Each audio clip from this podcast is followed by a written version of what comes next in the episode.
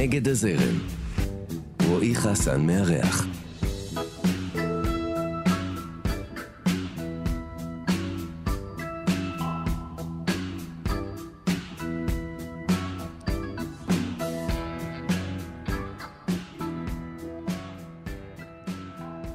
האורחת שלי היום נולדה באוסטרליה.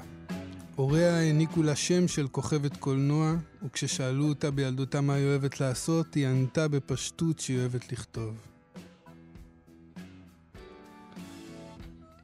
היא התחנכה בבית הספר הניסויי, כזה שמעניק אפשרות של חופש מוחלט, ובמסגרת אותו חופש בבגרותה בחרה ללכת בדרך שאולי בתפיסה של אותו בית הספר ניסויי היא היעדר החופש בהתגלמותו. כיום היא משוררת, חוקרת ומבקרת קולנוע חרדי. מה זה בעצם? תכף נברר. אתם על נגד הזרם. אני רועי חסן, ואני שמח מאוד לארח כאן היום את מרלין וניג. היי. היי, מה שלומך? אז הגיתי את שמך נכון בסופו כן. של דבר? כן. Uh, יש לו כמה וריאציות, אנחנו ביררנו את זה קודם. אז uh, זה היה, זה היה מכשול ראשון. מה שלומך? הנה, צלחנו אותו, בסדר, כן. בסדר גמור. אז uh, אנחנו נפתח ב- בשאלת ה- היהלום של התוכנית. Uh, את, uh, את, אני חושב ככה, את ההגדרה אולי המושלמת לנגד הזרם. Uh, כשאני, כשהתחלנו לגלגל את התוכנית, אז, uh, והעלינו שמות, אז את היית אחת ה, uh, האנשים הראשונים שחשבתי עליהם. אה, איך את מסבירה את זה אצלך? זה משהו שאת הרגשת אותו מגיל קטן? זה משהו שאת חושבת שהוא טבוע באופי של האדם? או זה משהו שמתבשל והופך להיות אה, עם הזמן איזושהי תפיסה של נגד? אני חושבת שכשאתה אדם אה, ששואל שאלות ולא מתפשר וחותר אה, לכיוון האמת, אז הרבה פעמים אה, כל הקליפות מתבקעות, והעולם שמותווה לנו עם כל מיני תבניות וכולי, מתגלה כעולם מאוד מאוד מצומצם, ואתה רוצה מעבר. אז uh, אין ספק שהנגיעות האלה שאתה מנסה ליצור בעצמך כנפש שפועלת בעולם, זה בסופו של דבר סוג של uh, אוונגרד, של משהו שתמיד יהיה שונה. Uh, את השוני הזה הרגשתי גם כשיצרתי בתור תלמידת תיכון, הרגשתי אותו אחר כך גם בכל מסגרת שכתבתי בה. תמיד הייתי כזה אאוטסיידרית, טיפה שונה, עושה את הדברים טיפה אחרת, מתבוננת בהם טיפה שונה. Uh, וככה גם הייתה החזרה שלי בתשובה. Uh, יש תבנית מאוד ברורה ומסלול שמאוד מתווה דרך לבעלי תשובה. ואתה מנסה להיות הארדקור, אבל כאילו לא משנה מה אני אעשה, אני פשוט טיפוס כזה. אז איכשהו בתוך התנועה של התשובה הייתי uh, תמיד אחרת, תמיד כזו בודקת גבולות, תמיד uh, מנסה לנסח את הדרך שלי בעצמי. ו, אה, וגם פה תמיד אנשים נורא הרימו גבה, כי אה, איך אמר לי פעם אה, בן דוד שלי, אה, את חזרת בתשובה והתאמת את העולם החרדי אלייך. זה בדיוק מה שרציתי לומר, שבמקרה שלך, זאת אומרת, לא הסתפקת בהליכה נגד הזרם בפעם הראשונה, בכך שגדלת אולי בסביבה אה, מאוד ליברלית, אם אני מבין נכון. מאוד, אה, כן. על פי בית הספר שהזכרנו בקדימון, אותו בית הספר אה, ניסויי, אה, אה, והח- והחלטת ללכת לכיוון הנגדי, אולי אפשר לומר, ולחזור בתשובה. אבל גם כשחזרת בתשובה, זאת אומרת, לא הלכת בתלם ולא עשית אולי מה שמצופה מאדם שחוזר בתשובה לעשות, אלא באת ואמרת, אני יכולה לחזור בתשובה, לחיות חיי קהילה אה, חרדיים לחלוטין, אה, לנהל בית אה, ומשפחה חרדית על פי כל המידות המקובלות, ועדיין להיות משוררת ולהיות חוקרת קולנוע ולעשות את הדברים שלי. זה... איך, איך זה, קודם כל, איך זה מתקבל? זאת אומרת, זה, זה משהו שיש יש התנגדות. אני, אתה יודעת מה, לפני, שנ, לפני שנגיע לאיך זה מתקבל בקהילה, מעניין אותי לדעת איך זה מתקבל ב, בתוך הגרעין המצומצם המשפחתי. אז uh, בעשור הראשון באמת, מה שנקרא, למדתי את העולם החרדי. Uh, נולדו שבעת ילדיי, הם נולדו בתוך עשור, זה אומר שנה אחרי שנה אחרי שנה בערך. Uh,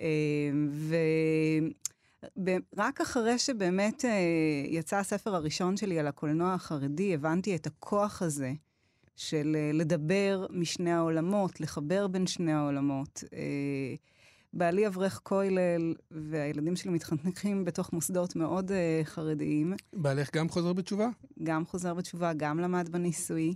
אה, אתם מכירים מילדות? אנחנו מכירים, כן, מילדות, מנעורים. אה, היינו חברים בתיכון. אה, הוא סיים את התיכון שנתיים לפניי ועזב לארצות הברית, ואני המשכתי ושם נפרדנו. וכשהוא חזר, אז uh, גם חזר הקשר, ובסופו uh, של דבר התחתנו וחזרנו ביחד בתשובה לתדהמת כל מי שהכירו אותנו. אז uh, אני אומרת, בתוך העשור הראשון היה לי כן איזשהו מסלול כזה, לימדתי בסמינרים חרדיים, במכללות דתיות. Uh, הייתי, כאילו מאוד ניסיתי כזה להבין את העולם ואת הסביבה שבה אני מגדלת את ילדיי. אה, והספר הראשון, הקולנוע החרדי, שבאמת התבסס על עבודת המאסטר שלי, שינה לגמרי פתאום את העולם שלי. קיבלתי הצעה מלימור לבנות להיות חברת מועצת הקולנוע הישראלי.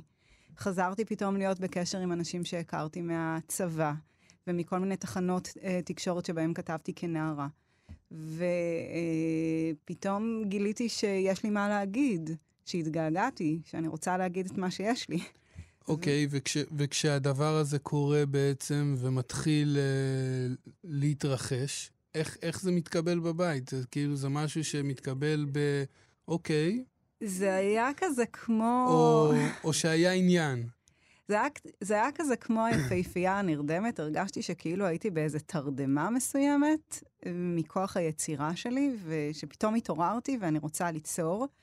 והשירים הראשונים שכתבתי, פרסמתי אותם אה, בפייסבוק, ואיכשהו הם התגלגלו והדפיסו את זה וצילמו בזירוקס, וזה עבר במין צורה מחתרתית כזו בציבור החרדי. אה, כשבסופו של דבר אה, אחת האימהות נכנסה למנהלת של סמינר שלימדתי בו הרבה שנים, והיה לי שם ממש תפקיד.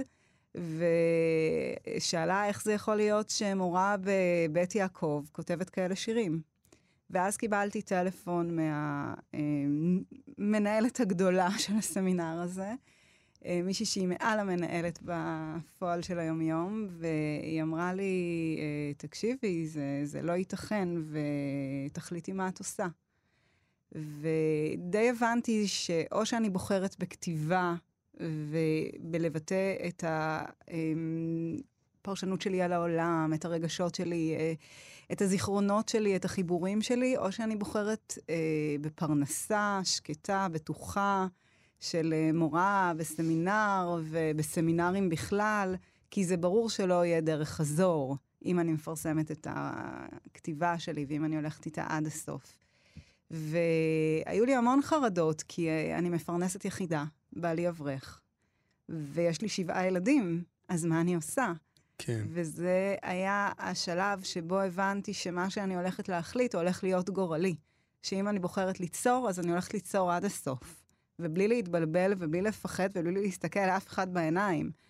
ובחרתי ליצור ופוטרתי מאותו סמינר, ובהדרגה גם מסמינרים אחרים שלימדתי בהם וממכללות מסוימות שהיו חרדיות. ו... אמ, והייתי צריכה לטפס ממש אה, מאפס כדי לבנות לעצמי איזשהו בסיס, איזשהו, איזשהו ביטחון. הדברים האלה הם מאוד מאוד לא פשוטים. אה, אה, אני כבר לא הייתי צעירה, בוא נקרא לזה ככה. אה, היום אני בת 41, אה, כמו שאני אומרת, הגעתי לקו המשווה, 20 וחצי שנים הייתי חילונית ו-20 וחצי חרדית. והבחירה הזו היה בה המון סיכונים. אמרו לי, לדוגמה, מה יהיה עם השידוכים של הילדים שלך, אה, איזה שירים את כותבת, זהו, זה, מאוד, זה... זה מאוד משפיע ב, בקהילה הזאת. ואני רוצה להגיד לך שקודם כל, זה שבאמת אני נשואה לתלמיד חכם, וזה שבאמת אה, זכיתי שהבן הגדול שלי הוא אברך חשוב, הדברים האלה מדברים בפני עצמם, ובסופו של דבר לומדים להעריך אותך ואת הדרך שלך. כי יודעים שאתה הולך עם איזושהי כנות שהיא לא מתחנפת. יש, אני מרגישה איזשהו לפעמים אה, זלזול כשאתה פוגש מישהו שמוותר על עצמו ועל הייחודיות שלו בשביל להידמות לאחרים, ובאיזשהו מקום הוא, הוא נמחק, הוא מחוק, כאילו יש בזה משהו מאוד... יש בזה צער, זה מצער. יש בזה צער, צער גדול מאוד. אה, אני לפעמים פוגשת אנשים שהכרתי, שהיה להם ניצוץ כזה יוצר והוא נחבא. או נחבא אבל, אבל אני יכול, אני יכול להגיד שנגיד מחברים טובים שלי שחזרו בתשובה, שגם אצלם היה לפחות בשלב ההתחלתי איזשהו, את יודעת, שבדיקת מערכות מצד אחד, ואיזשהו רצון להיטמע ולהוכיח את עצמם מצד שני, אם זה מול הקהילה, הקהילה החדשה שלהם, או מול אלוהים גם. וכולם היו באיזושהי uh, state of mind של uh, מאחד uh, שאת יודעת, היה חילוני לגמרי. הוא, יום, יום למחרת הוא כבר רצה להיות רבי שמעון בר יוחאי.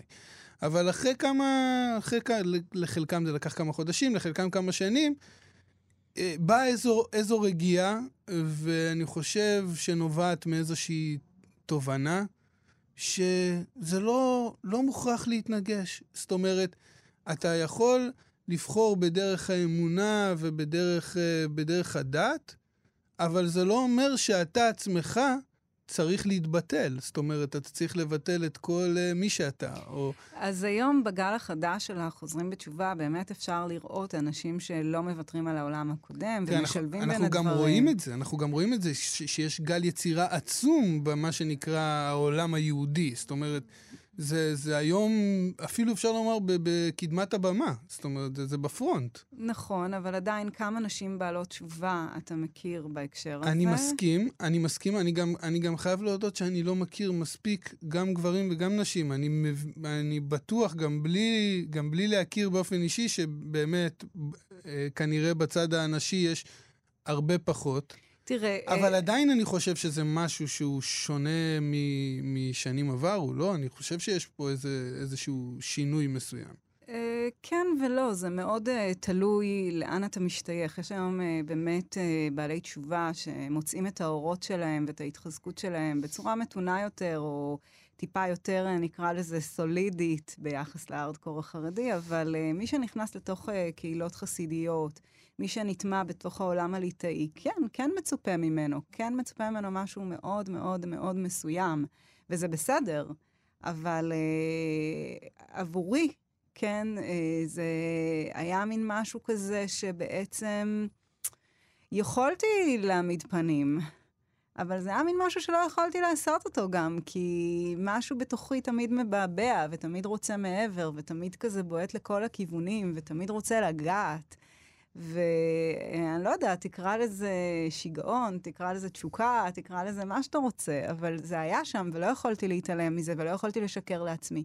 ולא יכולתי לשקר לסובבים אותי. אני, אני אאוטסיידרית עדיין איפה שאני לא אהיה. אצל החילונים אני חרדית, אצל החרדים אני לא מייצגת. אה, אפילו את בעלי התשובה אני לא מייצגת. אני כזה מין, טיפ, טיפחתי איזשהו טיפוס אינדיבידואל. אבל, אבל את מחפשת את הייצוג הזה? זה משהו שחסר לך? זאת אומרת, אני לא יודע, אני, אני נגיד כיוצר אמנם לא, לא, אה, אה, לא דתי, וגם קשה לי לומר על עצמי שאני חילוני, אמנם אני מתנהל בעולם כחילוני, אבל ב, אה, בעולם האמוני שלי לפחות אני הייתי מבטל את ההגדרה הזאת לגמרי, כאילו, כלפי עצמי לפחות, את העניין של החילוני. אבל אני הייתי, את יודעת, כמי שניסו ועדיין מנסים להגדיר, אמנם ממקומות אחרים, אה, מנסה להתנער מהם מלייצג, אה, לייצר, אה, בטח שקהילות ואנשים, אתה יודע, אני אומר את זה ובאמת לא מתוך צניעות, שאני קודם כל מחפש אה, אה, לעמוד מאחורי עצמי. זאת אומרת, קודם כל שאני אני רוצ, מנסה להתחיל בלייצג את עצמי. אז אני לא יודע, זה משהו שחסר כאילו, אם אלה לא רואים בך uh, כדתייה, אלה לא רואים בך כחילונית, זה, זה עניין שהוא, uh, תראה, שהוא משחק תפקיד? בעלי תשובה הרבה פעמים, uh, כדי להרגיש ביטחון ולהתבסס, uh, מחפשים שייכות. וזה נכון בעיקר לדור השני, לילדים. הם רוצים להרגיש שייכות, הם רוצים ש... אימא שלהם תיראה כמו כולם, או שאבא שלהם יראה כמו כולם. אז uh, כשאתה... אבל, אבל זה העניין, אני חושב שילדים הם מספיק נבונים ומספיק פיקחים כדי להבין שגם אם ההורים שלהם, אמנם עושים את אותם דברים כמו הורים אחרים, הם עדיין לא אותם אנשים. זאת אומרת, אבא של uh, יוסף הוא לא, הוא לא דומה לאבא של דוד, גם אם שניהם לומדים בכולל, ו, ולא יודע מה, כאילו, והם עושים את אותם דברים. זה, אה, אה, כן, אבל אז אני שוב אומרת, תראה, ברגע שהחלטתי, אז כבר כאילו לחלוטין אמרתי, זאת אני, מי שרוצה בבקשה, מי שלא, אין לי מה לעשות עם זה. אני לא יכולה ליצור קונסנזוס של אנשים שיאהבו אותי או יעריכו אותי או דברים כאלה. ו... אבל זה היה קשה, כי אתה צריך כן באיזשהו מקום לא להישבר. לא להישבר כשאתה מקבל הערות ארסיות או דרישת של... דרישות שלום כאלה ביקורתיות או לא נעימות. אתה צריך כאילו לדעת שמה שאתה עושה, אתה מתווה דרך. וכן, זה ללכת דר... נגד הזרם. אבל זה... זה מאוד נגד הזרם. אבל, אבל השאלה שלי, סתם דוגמה, כשאת כותבת שיר, או, או קורה שאת אומרת לעצמך אה, על, על איזו שורה אפ-אפ, זה לא, זה לא עובר? לא.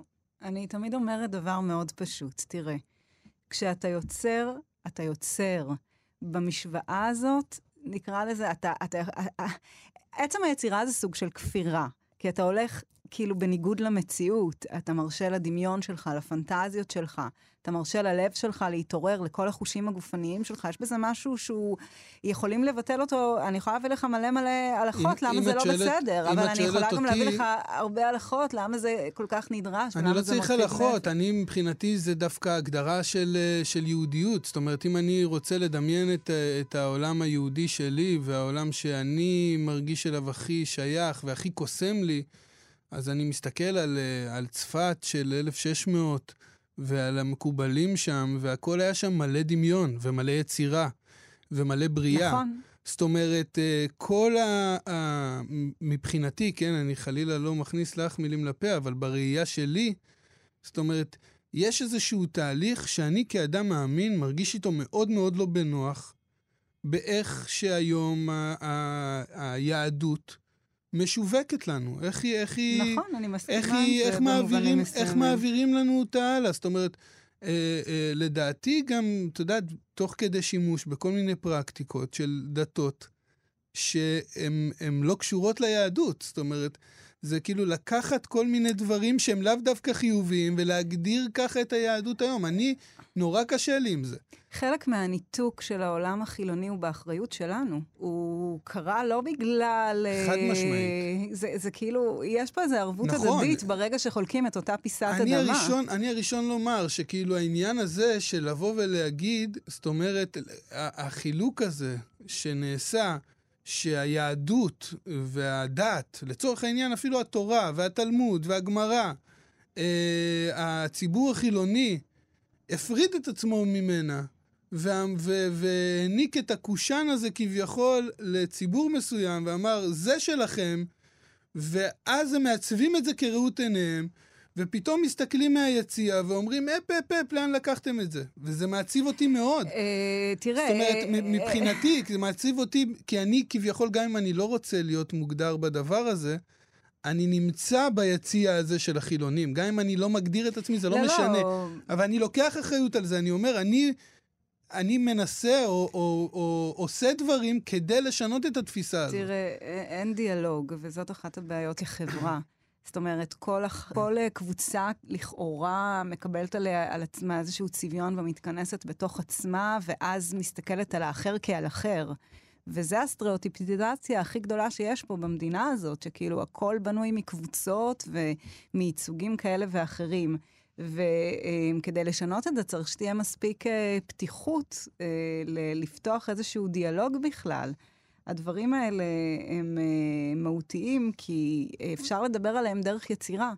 ואפשר לשנות דרך עולם היצירה הרבה, הרבה מאוד דברים.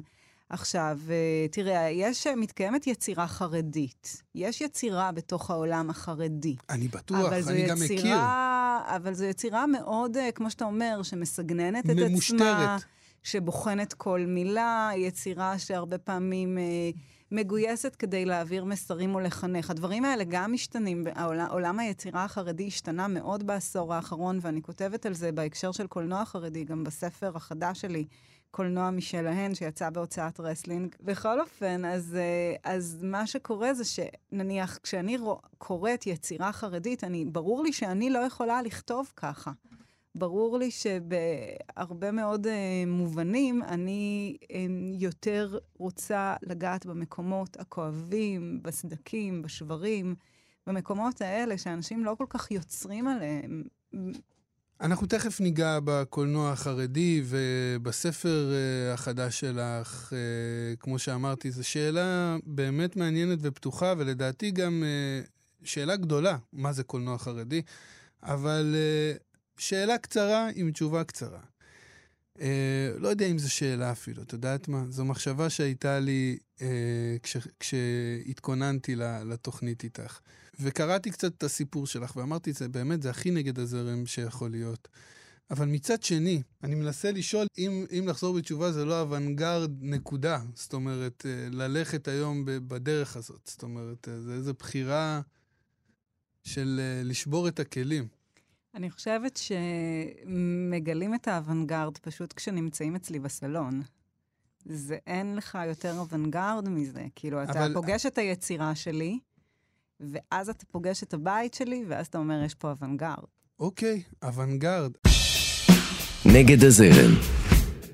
את לא מרגישה שאולי באיזשהו אופן זה דווקא אה, נוח להיות אה, במשבצת הזאת של האומנית החרדית, שמדברת עם העולם החילוני, שמתווכת בין לבין? זה אה, משהו שאת מרגישה ששם אותך קצת בפינה לפעמים, או שנוח לך? אמ, אני הרבה יותר אוהבת שמזמינים אותי, אה, כי יש לי, כי רוצים לשמוע מה יש לי להגיד, או שמגדירים אותי כמבקרת קולנוע ושומטים את החרדית, כי מחזיקים מהביקורות קולנוע שאני כותבת, או שמסתכלים על המחקר שלי כמחקר רציני. אמ, הטייטלים האלה הם טייטלים שהם כאילו נובעים מבחוץ, מסוג של איזה שהם אנשים שמחפשים גימיקים, או אני לא יודעת בדיוק מה.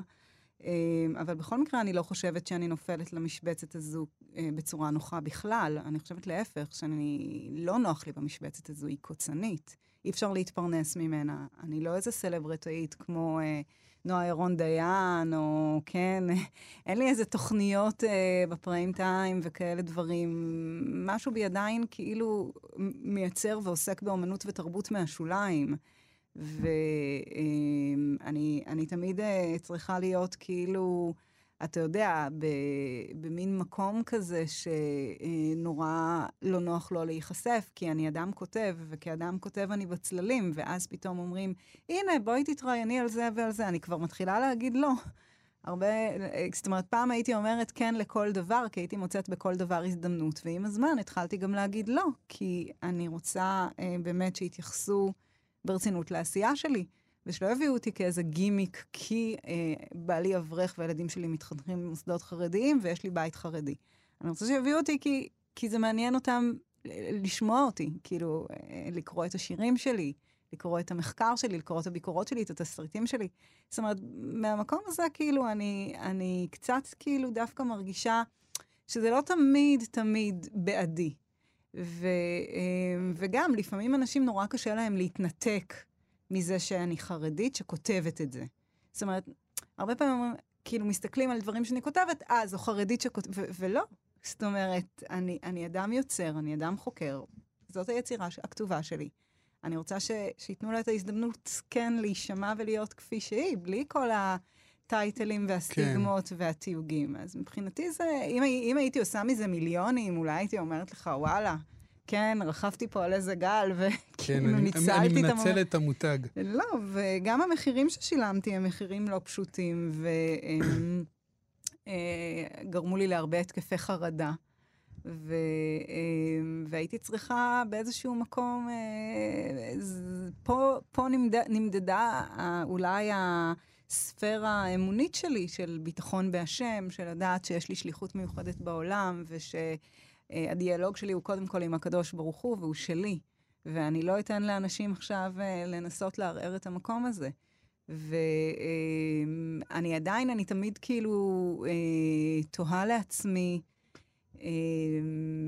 מה היה קורה אילו, ואני שמחה מאוד שבסופו של דבר הגעתי למצב שהיום גם אנשים חרדים ודתיים וגם אנשים חילונים קוראים אותי וקוראים את הביקורות שלי. Uh, אני מבקרת uh, קולנוע עכשיו בפורטפוליו, ויצא סרט uh, חדש של דני קרוון, של ברק היימן, וכתבתי ביקורת, ומסתבר שדני לא במצב uh, בריאותי כל כך טוב, והקריאו לו את הביקורת שכתבתי, ושלחו לי את זה בסרטון וידאו שמאוד מאוד ריגש אותי, ממש. אז, אמרתי אז... איך מילים, כן, יכולות להגיע ככה, להעביר שדרים לאנשים שנמצאים במקום אחר ולא מכירים אותך. ואיזה דבר נהדר זה ביקורת, כי אתה כאילו הופך את ה... בעצם את הכתיבה לבאמת דיאלוג שמתכתב עם משהו, עם אומנות. זה, זה, זה נפלא בעיניי, ואלה המקומות שכשאני נפגשת בהם אני מרגישה סיפוק. לא בגלל שאני מתפרנסת מזה, ממש לא, אני לא מתפרנסת מזה. לא בגלל שכאילו... אה, מה שאני עושה יותר טוב או פחות טוב מאחרים, אלא כי פשוט יש פה איזו אמת קטנה שמסתתרת, וכשהיא מגיעה ונוגעת במישהו אחר, אין שכר יותר גדול מזה. כן, אני, אני יכול רק להגיד ככה, אה, מהצד שלי כיוצר, שביקורות לא, לא מדברות אליי. זאת אומרת, זה, זה אף פעם לא עושה לי את זה, וזה גם לא מעניין אותי ברוב המקרים, ברוב המובהק של המקרים. אה, קרה פעם ב... ש... ש... שכותבים משהו שאני יכול להתחבר אה, אליו, אבל, אבל זה, לא, זה לא משהו שכאילו מתיישב אצלי באופן אה, מובן. מצד שני, מצד שני, אני כן יכול להגיד שיש מבקרי ספרות אה, לא מעטים, בעיקר בחו"ל, שנורא מעניין אותי לקרוא אה, מה הם אומרים על דברים שהם לא שלי. זאת אומרת, את יודעת, אולי, אולי כשזה, כש, כשזה על היצירה שלי, אז איפה שיש לי איזשהו מחסום אל מול הדבר הזה שנקרא מבקר. אה, בעיניי אה, ההגדרה ביקורת היא קצת מרתיעה. אני הייתי קוראת לזה יותר פרשנות, ולפעמים זה ממש שיעור, זה ממש, אתה, אתה לומד המון על היצירה שצפית בה. וזה נותן לך המון המון המון כלים, ויש בזה משהו שנורא נורא מרחיב את היצירה ותורם לה. גם אם זו ביקורת שהיא לכאורה נוקבת או משהו כזה. לא, אני דווקא לא מדבר על ביקורת נוקבת, אני מדבר על זה שאת יודעת, אני קורא ואז אני שומע על פרשנויות שהן כביכול, אין, אין, לי לא, לא היה שום קשר לפרשנויות האלה.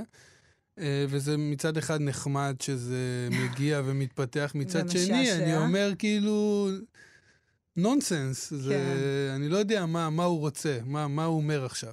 טוב, נעזוב אותי עכשיו לצורך העניין, ובואי נדבר על קולנוע חרדי, כי זה באמת מעניין אותי, וכמו שאמרתי לך קודם, בשיחה הקצרה לפני, לפני ההקלטה, אה, כשאני שומע קולנוע חרדי, אז הדבר הראשון שעולה לי לראש זה קולנוע שחרדים עושים. עכשיו, איפה זה מתחיל ואיפה זה נגמר? האם קולנוע חרדי זה בא לידי ביטוי בתוכן, או במי שעושה את הסרטים האלה, או ש... וש... ושאלה נוספת זה האם אנשים שחזרו בשאלה ועושים סרטים על העולם החרדי, זה גם נחשב לקולנוע חרדי? כאילו, איך, איך מתחמים את הדבר הזה?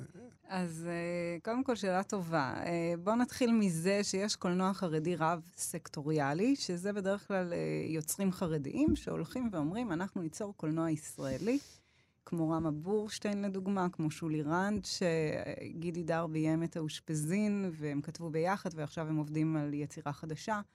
Uh, זה המקום שבו אתה בעצם יוצר, בלי לתת חשבון, uh, דין וחשבון לקהל שלך. ואתה יוצר את זה דרך קרנות הקולנוע הישראליות, ובסופו של דבר, בפועל, הרבה מאוד אנשים חרדיים גם צופים ביצירות האלה.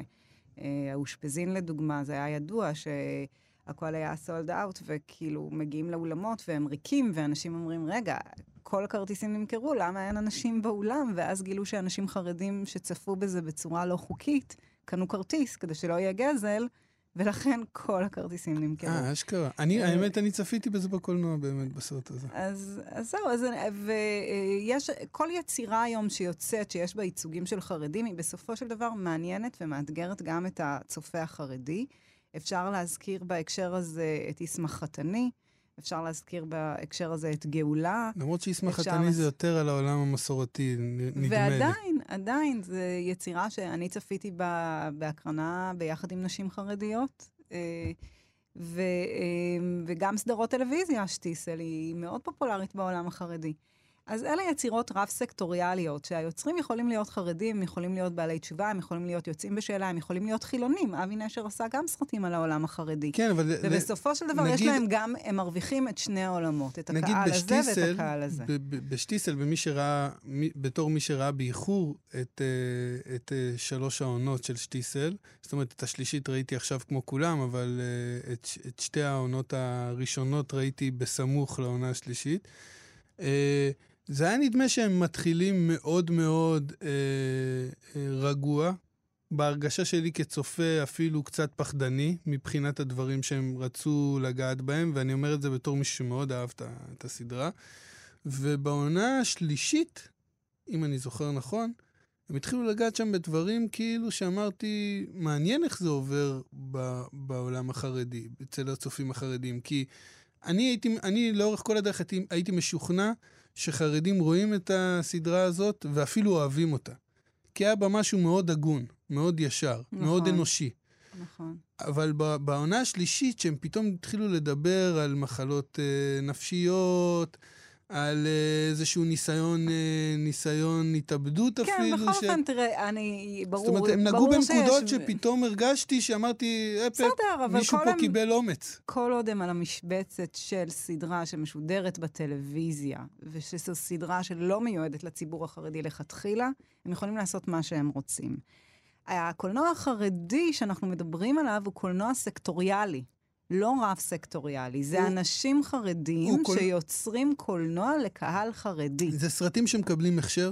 אני לא שואל שאלה בציניות. נגיד, אני יודע מחברים שהם עושים מוזיקה, בעשור... שהם הולכים לרבנים לקבל... אה, ברכה. ל... לא ברכה, ממש שיכשירו להם את השיר, שיגידו להם, אה, השיר הזה מותר או אסור. טוב, אני לא יודעת איך זה פועל בעולם המוזיקה. אה, בקולנוע החרדי, בהתחלה כן. בהתחלה זה היה בפיקוח נשות חינוך, והייתה את...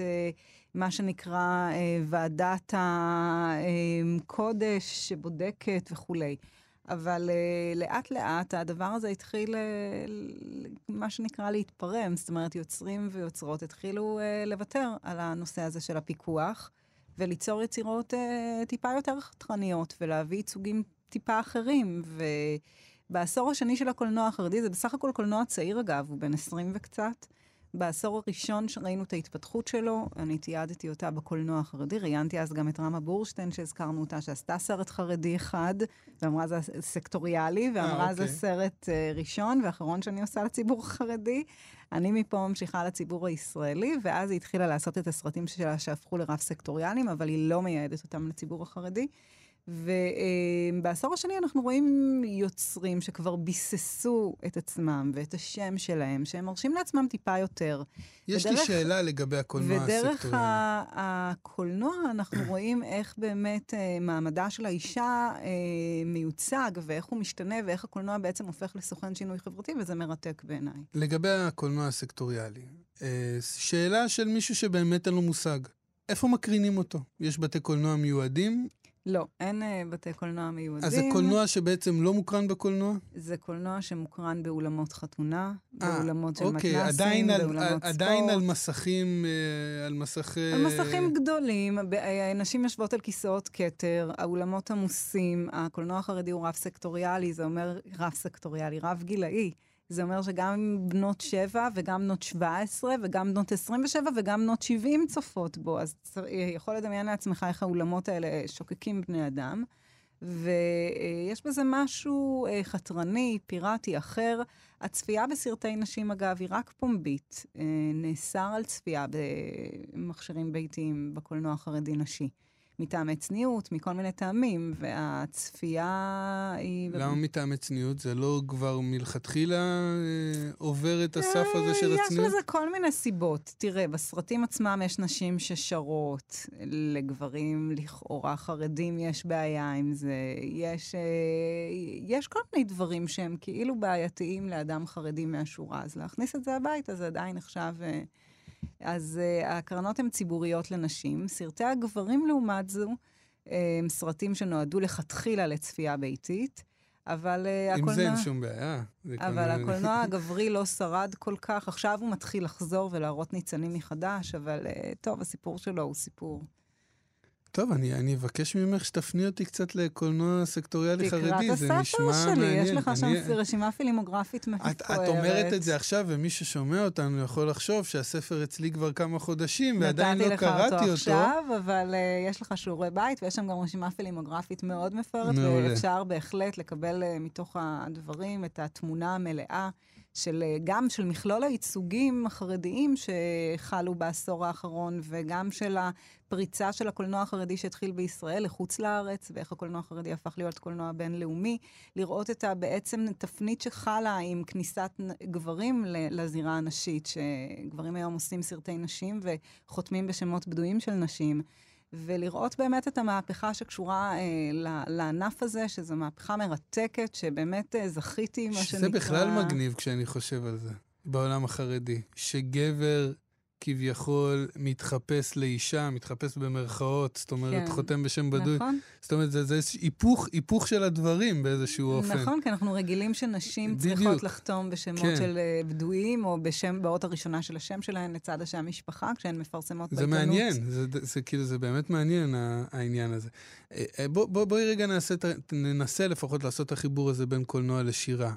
אצלי זה עובד מאוד חזק. גם אצלי. אני יכול לומר שהשירה שלי היא מאוד מושפעת מקולנוע ומקולנוענים, אה, גם באופן ישיר וגם באופן עקיף, איך שהקולנוע בוחן את העולם ו, אני, אני ומעביר לחלוטין אותו. אה, מסכימה איתך. אז אני, אני תמיד, אה, כאילו, אני זה די בחוץ וידוע, שיודעים שאני... אני מה, לחלוטין, את אני לחלוטין מסכימה איתך, אבל מעבר לזה, אני מחכה לתסריט שלך, אתה צריך לכתוב אה, תסריט. אני עובד על זה, אני. עובד על זה, הנה. אה, אני עובד על זה, אה, בין שאר הדברים, אבל עד אז בואי בואי נשאל אותך, אה, בתור האורחת, אה, איך החיבור שלך בין שירה לקולנוע? זה משהו שקורה, ואם כן, אז איך זה בא לידי ביטוי?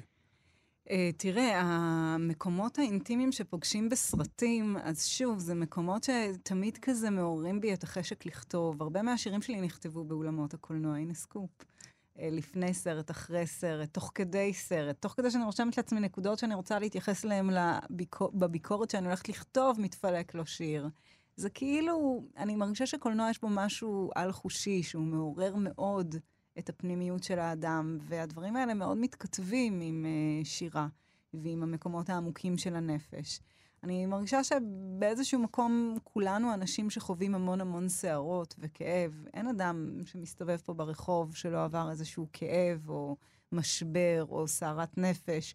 ויש בקולנוע משהו שהוא נורא אה, נותן פורקן לדברים האלה. אה, עכשיו, כשהיה את הסגר והממושך בבתי הקולנוע, היו סגורים כל כך הרבה זמן, הרגשתי שפשוט כאילו אין לי את הפסיכולוג הפרטי שלי, שזה הקולנוע. כי מבחינתי, לראות בין סרט לשלושה סרטים בשבוע, באולם, שזה כמו להיכנס לרחם, ולנתק את הפלאפון, ולהתנתק מכל הקשר, ולהישאב למציאות אחרת, יש בזה משהו כל כך כאילו עמוק, כל כך טיפולי, כל כך קסום, כל כך מדהים, שכאילו לי, באופן אישי, זה מאוד מאוד חסר. זה, זה, זה, זה כיף לי לשמוע את זה ממך שאת אומרת את זה, כי מהצד שלי אני יכולתי לומר את אותם דברים על, אה, על, על, על כך שאני יושב ולומד תורה. זאת אומרת, כשאני לומד תורה, אני מרגיש בדיוק כמו שתיארת אז- עכשיו, ואנחנו שנינו באים כביכול מהכתבים השונים כל- בחברה. אז אה, אני חייבת להגיד שאני בהחלט uh, הייתי רוצה להיות אברכית. אני מאוד מקנאה בלימוד תורה של uh, בעלי ושל הילדים שלי וכולי.